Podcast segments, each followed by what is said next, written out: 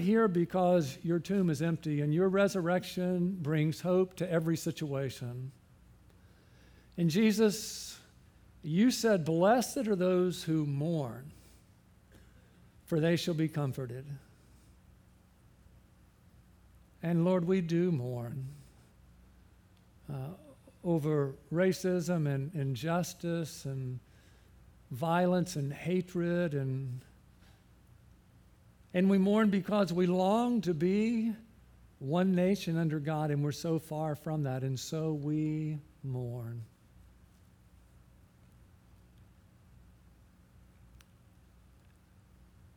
And Jesus, you also said, Blessed are the peacemakers, for they shall be called the sons of God. And you didn't just say it, you stepped right between a holy God and sinful people and you bore our sins and you rose. And, and, Lord, you call us to be peacemakers. Help us to carry out our, our ministry of reconciliation as your ambassadors, reconciling people to you and to each other.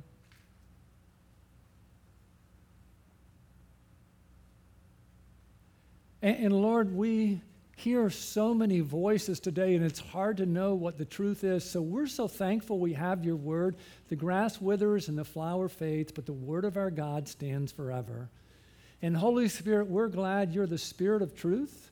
And so as Tim comes and opens the word for us today, Holy Spirit, teach us. We long to hear truth. For we pray in Jesus' name. Amen. Hey, good morning. I'm Tim Pollock. I'm uh, the small group director here, and uh, I'm, I'm, honored to be able to bring you uh, a word today. If you're new, we've been going through the book of Genesis this year, and um, we are in chapter 16. We good, Ed? Sorry. Okay. Uh, so let's jump in. I'm fired up. Now, Sarai, Abram's wife, had borne him no children, but she had an Egyptian slave named Hagar. So she said to Abram, The Lord has kept you from having children. Go, sleep with my slave. Perhaps I can build a family through her. Abram agreed to what Sarai said. So after Abram had been living in Canaan 10 years, Sarai, his wife, took her Egyptian slave Hagar and gave her to her husband to be his wife. He slept with Hagar, and she conceived. When she knew she was pregnant, she began to despise her mistress. Then Sarai said to Abram, You are responsible for the wrong I am suffering. I put my slave in your arms, and now that she knows she is pregnant, she despises me. May the Lord judge between you and me. Your slave is in your hands, Abram said. Do with her whatever you think best. Then Sarai mistreated Hagar, so she fled from her. The angel of the Lord found Hagar near a spring in the desert it was the spring that is beside the road to Shur. And he said, Hagar, slave of Sarai, where have you come from, and where are you going?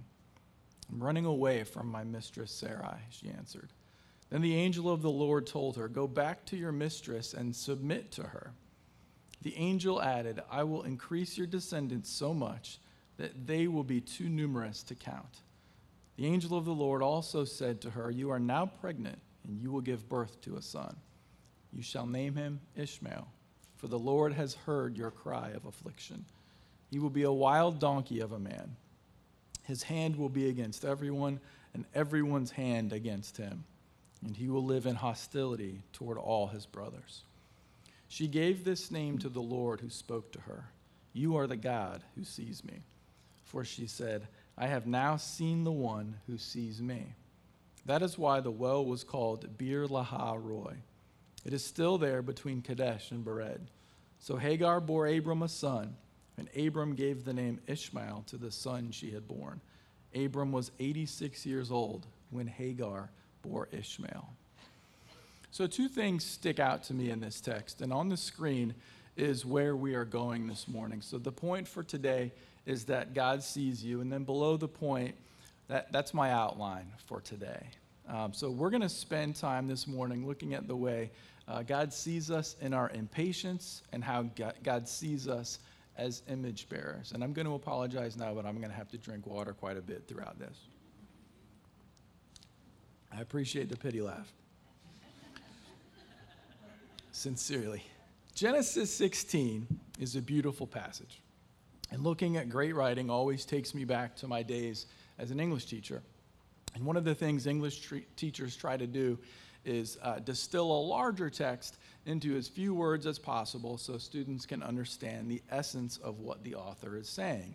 And one way I did that by, uh, was by using a poem called a found poem, um, where you literally find a poem within the prose. And so I did that with Genesis 16. So if you're watching online, I know you can't see that, and that's not important, I promise. But as we look at this, this is not suggesting that the rest of the text is not important, for every word of Scripture is important. The highlighted words are simply the words that we will be sitting in this morning. So as we get to the finished poem here, these are the words that I was meditating on over the last few weeks, and I think they will be helpful for, you to meditate on this morning as well. So, back in January, the Good News staff went to a conference in Orlando, and we heard a speaker named Alan Fadling who described how to live what he calls an unhurried life. And his books are on this screen. I would highly recommend uh, considering purchasing them, they deeply impacted me. Uh, what, we sat there mesmerized as Fadling took apart biblical texts and opened them in ways that made me see Sabbath rest differently than I ever had up to that point. And I came away convicted that much of my life had a sense of hurried impatience to it. And as Fadling points out, it's a version of impatient hurry that drives Abram and Sarai to orchestrate a childbirth. But as Abram and Sarai are quickly reminded, God does not need help keeping his promises. For Sarai, her shame is clear. In a culture in which a woman's worth was 100% tied to her ability to bear children, Sarai places her value on her womb and not her Lord. I'll touch on this a bit later, but it's important to remember that Sarai is not in the fast food line complaining about the status of her burger order. As we are told in verse 3, she has waited 10 years. From the sound of things, it hasn't been the most enjoyable decade, but regardless, you can understand and likely relate to her decision to try to take control of things. And here is where things spiral for Sarai. She first blames God for her misfortune, making the cringeworthy statement, The Lord has kept me from having children. And when the consequences of her own faulty plan bring dissatisfaction, she then shifts the blame to her husband, Abram. But we can't let Abram off the hook either. For Abram, it seems much more about passivity than impatience or control. And this isn't the first time we've seen Abram's passivity get in the way of his judgment. We've already seen him put Sarai at major risk in Egypt. And in today's encounter, he does not exactly come off looking like a hero of the faith. And this is why we have to be careful using the term biblically healthy marriage. Because the Bible is notoriously loud on sinfully dysfunctional families and eerily quiet on harmonious, healthy families. And as you know, families are made up of selfish sinners, and family time, particularly quarantined family time, can sometimes feel like a wreck. Thankfully, though, there's a deeper purpose at work in this mess because God specializes in redeeming messes. So I want to step back and look at this scene objectively. Now, in their 70s and 80s, Abram and Sarai consider themselves too old for kids. And so they see the fulfillment of God's promise as impossible. And as I've mentioned already, they've waited a decade. And despite her bluntness, you can't help but feel some sympathy for Sarai. Month after month pass, and it's disappointment after disappointment for her. And any family who's had a struggle with infertility probably understands the pain Sarai felt and can maybe defend her bitterness better than a 42 year old male like me. So they decide to do the socially acceptable, common, and some would argue responsible thing a surrogate adoption. In reality, compared to our microwave society, Abram and Sarai are patient, Because let's be honest, how often do we wait a decade to let God show up? I'll admit that my unanswered prayers often get deserted after a certain amount of time. Yet, despite our own stories of unbelief, it's still tempting to fault Abram and Sarai for taking matters into their own hands. Because our advantage as readers of their account is that we can see their whole story. So, why is patience so hard for us? We are going and going and going. A God for whom a day is a thousand years is not in a hurry, so why are we? We got a glimpse of this unhurried living during the COVID quarantine. I don't know about you, but I took approximately 8 million walks with my wife. For as much fun as I have coaching my kids in rec league basketball, those suddenly free Saturday mornings, they were a gift. Our family took picnics at the fort downtown.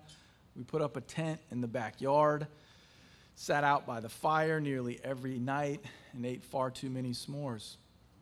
We even watched live television, commercials and all. We dawdled. We took naps. I read and wrote and read and wrote. It was pretty awesome. We were disconnected from society, but fully connected to God and each other. The goal, of course, is to be connected to both, as the Bible calls us to. But how? Are we willing to be patient and wait on God to move? Jesus, remember, waited 30 years and then an extra 40 days. Moses stood before Pharaoh 10 times before he let his people go. Israel marched around Jericho seven times before the walls came down, and Joseph sat in jail year after year. God seems to work through a process. What process does he have you in? Probably most of you are familiar with Duke's basketball coach, Mike Krzyzewski. And if you follow basketball, you likely know that Coach K's early record at Duke was not good. So, in his first three years, as the slide shows, Coach K compiled a very pedestrian 38 and 47 record. In 1983, it looked like Coach K was in the process of becoming a lifelong assistant coach rather than a Hall of Fame head coach. But he stuck to his process, and after a mediocre start, he went on to win five national championships and a smirk like you've never seen. Now let's apply that more locally with our very own Chad Warner, small group leader and the head coach for the men's basketball team at Flagler College. In Chad's first year at Flagler, his team went 7 and 19. And this coming season, the 2020 2021 season, he'll be a perfect 29 and 0. Congrats, coach. To be clear, though, trusting God's process doesn't mean it's all championships and champagne. Just as Coach K suffered embarrassing first round losses, you too will suffer setbacks. Fellow Christians will sin against you, and not to be outdone, you will sin against other Christians. I was recently watching a video about Eugene Peterson the late pastor who is most known for writing the message translation of the Bible. And he shared a story of watching a kingfisher bird perch on a branch over a lake and take dives at catching fish. Peterson got curious about the kingfisher's effectiveness, so he started counting the dives it took for the bird to catch his first fish. And it took 37 dives. And this is from the bird we have named the kingfisher. We have all sorts of ways to measure our success these days. Analytics is the new efficiency, and 0 for 37 is not a very good statistic. But God doesn't seem to be very keen on analytics.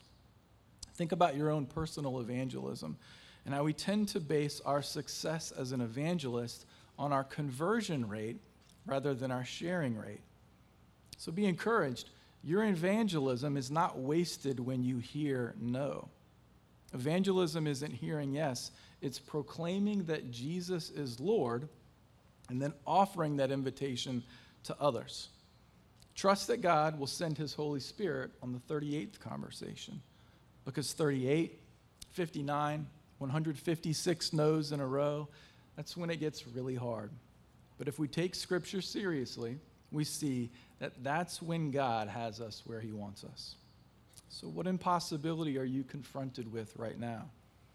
What no's have you heard over and over again? Has it been long enough that you're beginning to wonder whether God will come through, whether He'll be faithful to His promise? And if so, take heart, because that means you're human.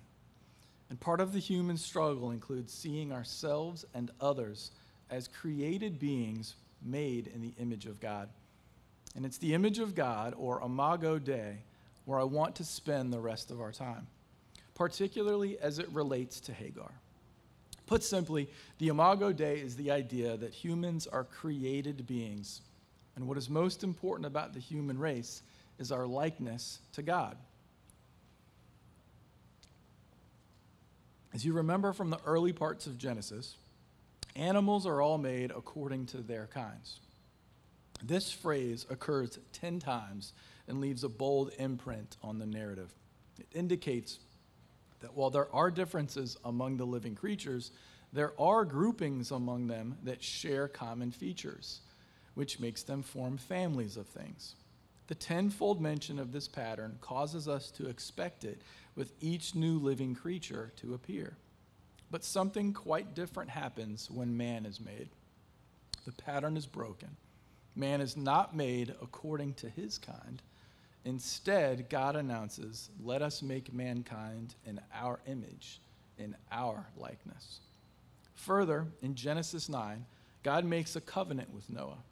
Genesis 9 6 shows that taking innocent human life is an attack on the image of God, so it must be punished by death. Mankind, then, in the image of God, is to be a giver of life. When we take life, we contradict our purpose and forfeit the divine protection that ordinarily covers us. All of human ethics, therefore, is an imago Dei issue, meaning each of our earthly roles are designed to mimic God's roles. Look at the family unit, for example. Husbands must love their wives as Christ loved the church. Fathers must discipline and instruct their children as the Lord does his own children. The comforting love of a mother is the image and likeness of the comforting love of God. And then we apply that more broadly, and we see that God's hand extends to all of our worldview. Though sin has greatly defaced God's image in us, by God's grace through Christ, that image is renewed. And then living by that grace, people see our good works and give glory to our Father. And finally, when our restoration is complete, we will forever live in the presence of God, clothed with His glory, having truly become His kind of people. The Imago Dei then calls us to see the image of God in everyone the homeless, the downtrodden, the prostitute. If every human being is an image bearer, we must denounce atrocities that violate this covenant. And as we've seen thus far in Genesis, the idea of a biblical, wholesome family is a misnomer of sorts. Our lineage is one of murderers, fornicators, and incestuous liars. So we cannot, on one hand, laud the dysfunctional families of the Bible and then condemn the mistakes of contemporary politicians, professional athletes, or even activists or protesters. Criminal record or perfect citizen, God redeems every single sinner who confesses with his tongue that Christ is Lord, not just those who look like us. Now, some might label these comments social justice, but the Imago Dei is not political language, it's kingdom language. And furthermore, what I want to point you to is not our wretchedness, although we are plenty wretched, but God's goodness. Our God leaves the 99. Our God is the King of Kings, the cornerstone, the firm foundation. Our God is the life giver and the sustainer. Our God is so good that he tracks down an Egyptian slave and calls her by name. And our God sees each one of us and has imprint, imprinted us with a unique identity. And it's Hagar's identity that God speaks to in verse 8 when he asks her, Where have you come from and where are you going? And these are not only great questions, but who is also being addressed because Hagar is a slave, which is why I spent 575 words on the Imago Dei. Because Hagar was a mistreated slave on the lowest level of her society. She was forced into marriage and motherhood, neither of which she likely wanted. Yet, despite her low standing to her culture, she was precious to her image maker. Now, when God asks Hagar, Where have you come from? it's important to note that the all knowing, all powerful Creator God has not forgotten his geography. The Alpha and the Omega is not confused about where Egypt is on a map. He is asking Hagar about her pain and her struggle. We know this because verse 11 says, God has heard Hagar's cry of affliction. And God has seen all of her life every blow Sarai inflicted upon her, every blind eye Abram turned, and every injustice she suffered. And it gets better. God sees you too. The gods Hagar grew up with, the gods of Egypt, would never notice a slave girl. In order to get Egyptian gods to notice you, you had to be high up on the priest ladder. You had to coax and feed and flatter and forfeit. So Hagar reacts in a way that is utterly unique in Scripture. She gives a name to the Lord, the God of seeing, for she has witnessed firsthand that the Lord sees her plight and graciously cares for her. So, where are you right now? I imagine between COVID, racial turmoil, not to mention everyday struggles, that you probably have a lot on your heart and on your mind. So let's start with God's first question to Hagar Where have you come from? One of my favorite assignments as an English teacher was having students recreate a poem called Where I'm From by George Ella Lyon. In this poem, the writer describes not the town she grew up in, but all the things from her childhood that helped shape her into an adult.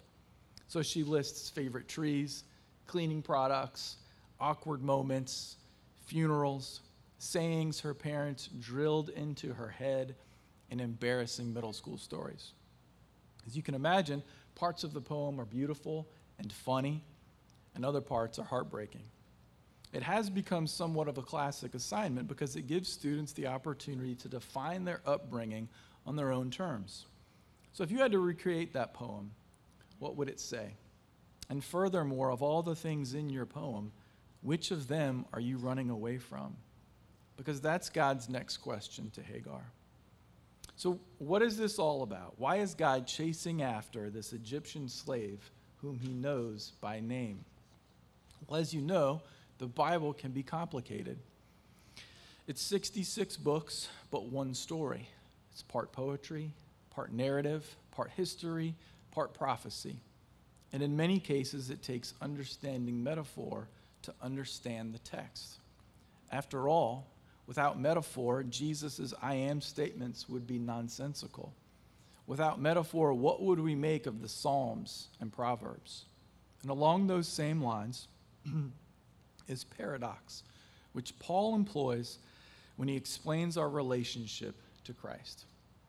A paradox is a statement that is seemingly contradictory or opposed to common sense and yet is true. And paradox lies at the heart of the Christian faith. We worship a master who is a servant and who says weakness is a power. Furthermore, the gospel is only good if it has both good and bad. 1 Corinthians 7:22 puts it this way. For the one who was a slave when called to faith in the Lord is the Lord's free person. Similarly, the one who was free when called is Christ's slave.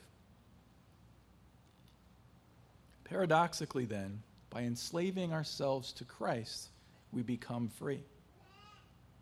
Make no mistake, though, as it says in 1 Corinthians 6, we were bought at a price but not with dirty man made money, but rather the blood of Christ.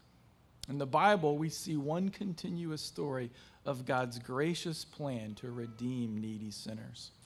John Murray, a late theologian, said this When the master is the omnipotent Lord of the universe, slavery is a consummate privilege and a passionate delight. So for the Christian, slave is a paradoxically honorific title because our master is the kind who cleans his apostles' feet and lays down his life for them, and who tells them if we are tired and burdened, that he will give us rest for our souls. But I know the idea of being a slave to anything can be difficult for some of us. And I'd imagine that some of you are thinking, hey, small group guy, I'm no one's slave. And while I understand that sentiment, I'd offer you this. It's exactly what they said to Jesus. In John 8:33, it says, "They, the Jews, answered him, "We are Abraham's descendants and have never been slaves of anyone. How can you say that we shall be set free?" Now, the irony of a people whose history is rooted in bondage and slavery, claiming that they have never been enslaved, should not be missed there. And you could argue that's how we look when we say that we aren't a slave to anything or anyone. But listen to Jesus' answer. Very truly, I tell you, everyone who sins is a slave to sin. Now, a slave has no permanent place in the family, but a son belongs to it forever. So if the son sets you free, you will be free indeed. So the translation is this we are all in chains. Some chains are darker than others, and we know that society places a different weight on each one. But listen, pornography cannot be a hobby. You cannot, with a straight face, tell me that you can manage a pornography hobby. Because once your brain has seen an image, it's wired to want a new one, and a new one, and a new one. And along those same lines, greed is not a leisure activity. Whatever you buy, no matter how awesome it is, will need replacing. Denying your enslavement to those things and the host of other things that our culture gladly lures us in with is simply trading one set of terrible chains for another. Jesus, meanwhile, presents an amazing opportunity. You can trade those terrible chains for glorious ones. Chains that are not connected to darkness or emptiness. No, these glorious chains are connected to the servant master who is unchanging, unfading, and all powerful. You were bought at a price, and the one who purchased you sees you and knows you. Now, Hagar got that. And what likely allowed her to understand this in such a full way was her standing as a slave, which would entitle her to no inheritance. But in the kingdom of God, we find yet another paradox that a woman is entitled to sonship. As it says in Galatians 4 But when the set time had fully come, God sent his son, born of a woman, born under the law, to redeem those under the law that we might receive adoption to sonship. Because you are his sons, God sent the Spirit of his Son into our hearts, the Spirit who calls out, Abba, Father. The Hebrew idea of a son was about who would take over the family when the father stepped down and who would receive the inheritance. But God stepped in and radically declared that men and women are one in Christ, equally privileged and exalted co heirs together. And in his kingdom, both men and women receive the full inheritance through faith in him. And again, our faith gives room for this paradox. In her book, Surprised by Paradox, Jen Pollock Michel writes Jesus invites us to abandon the polarities of either or in order to embrace the difficult, wondrous dissonance of and. We are not related, by the way. She is a terrific writer, though. This means that we have room for condemning racism and looting. We do not have to choose either or. We can fight to preserve life and condemn violent retaliation. There's a popular saying that is working its way around social media that you've probably seen. It's that racism isn't a skin issue, it's a sin issue. Christianity, however, allows us to turn that statement into racism is a skin issue and a sin issue. This week has been very tough. Despite the complexity of all that is going on, and with fear that I may not say the right words, I am compelled to speak on what I know is true. There is a serious racial divide in our country. And the two things that I highlighted this morning are patience and the Imago Dei. And the Imago Dei is fairly obvious to practice. I have seen and read and listened to so many accounts of black friends, former students, former teammates, and it's heartbreaking. These are people I've known a long time, and I've never truly understood or heard their horror stories, and it has made me feel ashamed. And I think it's high time we treat all of God's people as fellow image bearers. The patience part, however, is trickier because black families have waited and prayed and waited and prayed. And if you are not a person of color, like me, perhaps it's time for us to be the patient ones. Perhaps it's time for us to resist the urge to lead or to fix the situation. And in our patience, I'm suggesting that we practice four things that we pray, that we listen, that we mourn, and rejoice. So, how should we pray? 2 Corinthians 13 11 says, Finally, brothers and sisters, rejoice, aim for restoration, encourage one another, be of one mind, live in peace, and the God of love and peace will be with you. About listening, James 1:19 says, "My dear brothers and sisters, take note of this. Everyone should be quick to listen, slow to speak, and slow to become angry." Romans 12:15 says to rejoice with those who rejoice and mourn with those who mourn. And finally in Philippians 4 it says rejoice in the Lord always. I will say it again, rejoice. Let your gentleness be evident to all. Whatever is true, whatever is noble, whatever is right, whatever is pure, whatever is lovely, whatever is admirable, if anything is excellent or praiseworthy, think about such things and the God of peace will be with you. Like Hagar, I've been running away the last several weeks. In addition to all that is going on in our world, I continue to mourn the loss of my nephew Noah. And as some of you know, the month of May is a challenging one for my whole family, but in particular for my oldest brother Ryan and his wife Jenny. May starts with Mother's Day. And celebrating Mother's Day without your child is very hard.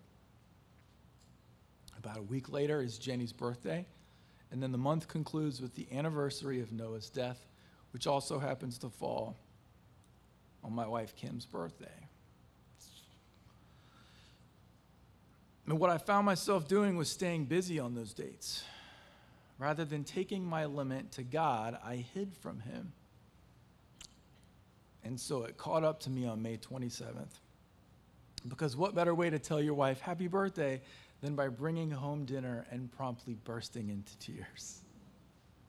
And what I continue to learn the hard way is that I can't outsmart or outwit God. He sees all of me, and I have to get out of the way and let Him do the work in me. In the face of a global pandemic, nationwide protesting, unemployment, hurricane season, I offer you the same thing God told Hagar, which is to go back and, su- and to submit to her master. So, what pain are you keeping to yourself? What in your heart needs to be softened? Whose forgiveness do you need to ask? God sees you and He hears you. He hears your cries of affliction, so go back to Him. For some of you, this means running toward Him for the first time. And if you've never accepted Christ, you can do that today. We don't have the miserable trek back to our master that Hagar did. We aren't walking through the desert alone, practicing our I'm sorry speech. You can simply hold out your hands and offer it to God. Right where you are, you can submit to God by confessing your sins because He promises to receive each one. Our Master is a gracious God. Our Master is the paradoxical servant king. So believe it when you pray God, I may not have what I want, but I have what I need in you.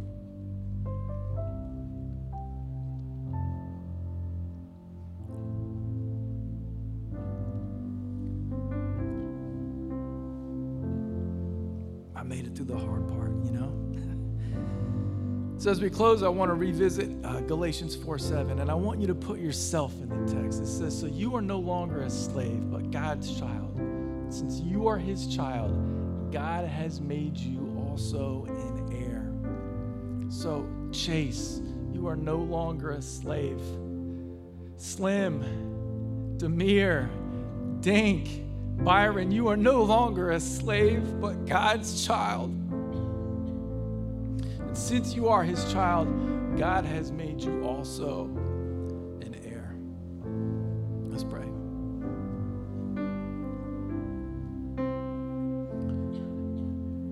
God, you are good. And even when it hurts to say those words, much less believe it, you are still good. Thank you for being our gracious master. Thank you for seeing us, for knowing us, and for loving us. Lord, we pray that you heal our wounds. Great is your faithfulness. We pray that we feel your new mercies each morning. Amen. Amen. Let me send you out with this blessing. Finally, brothers and sisters, rejoice. Aim for restoration encourage one another. Be of one mind, live in peace. The God of love and peace will be with you. Amen.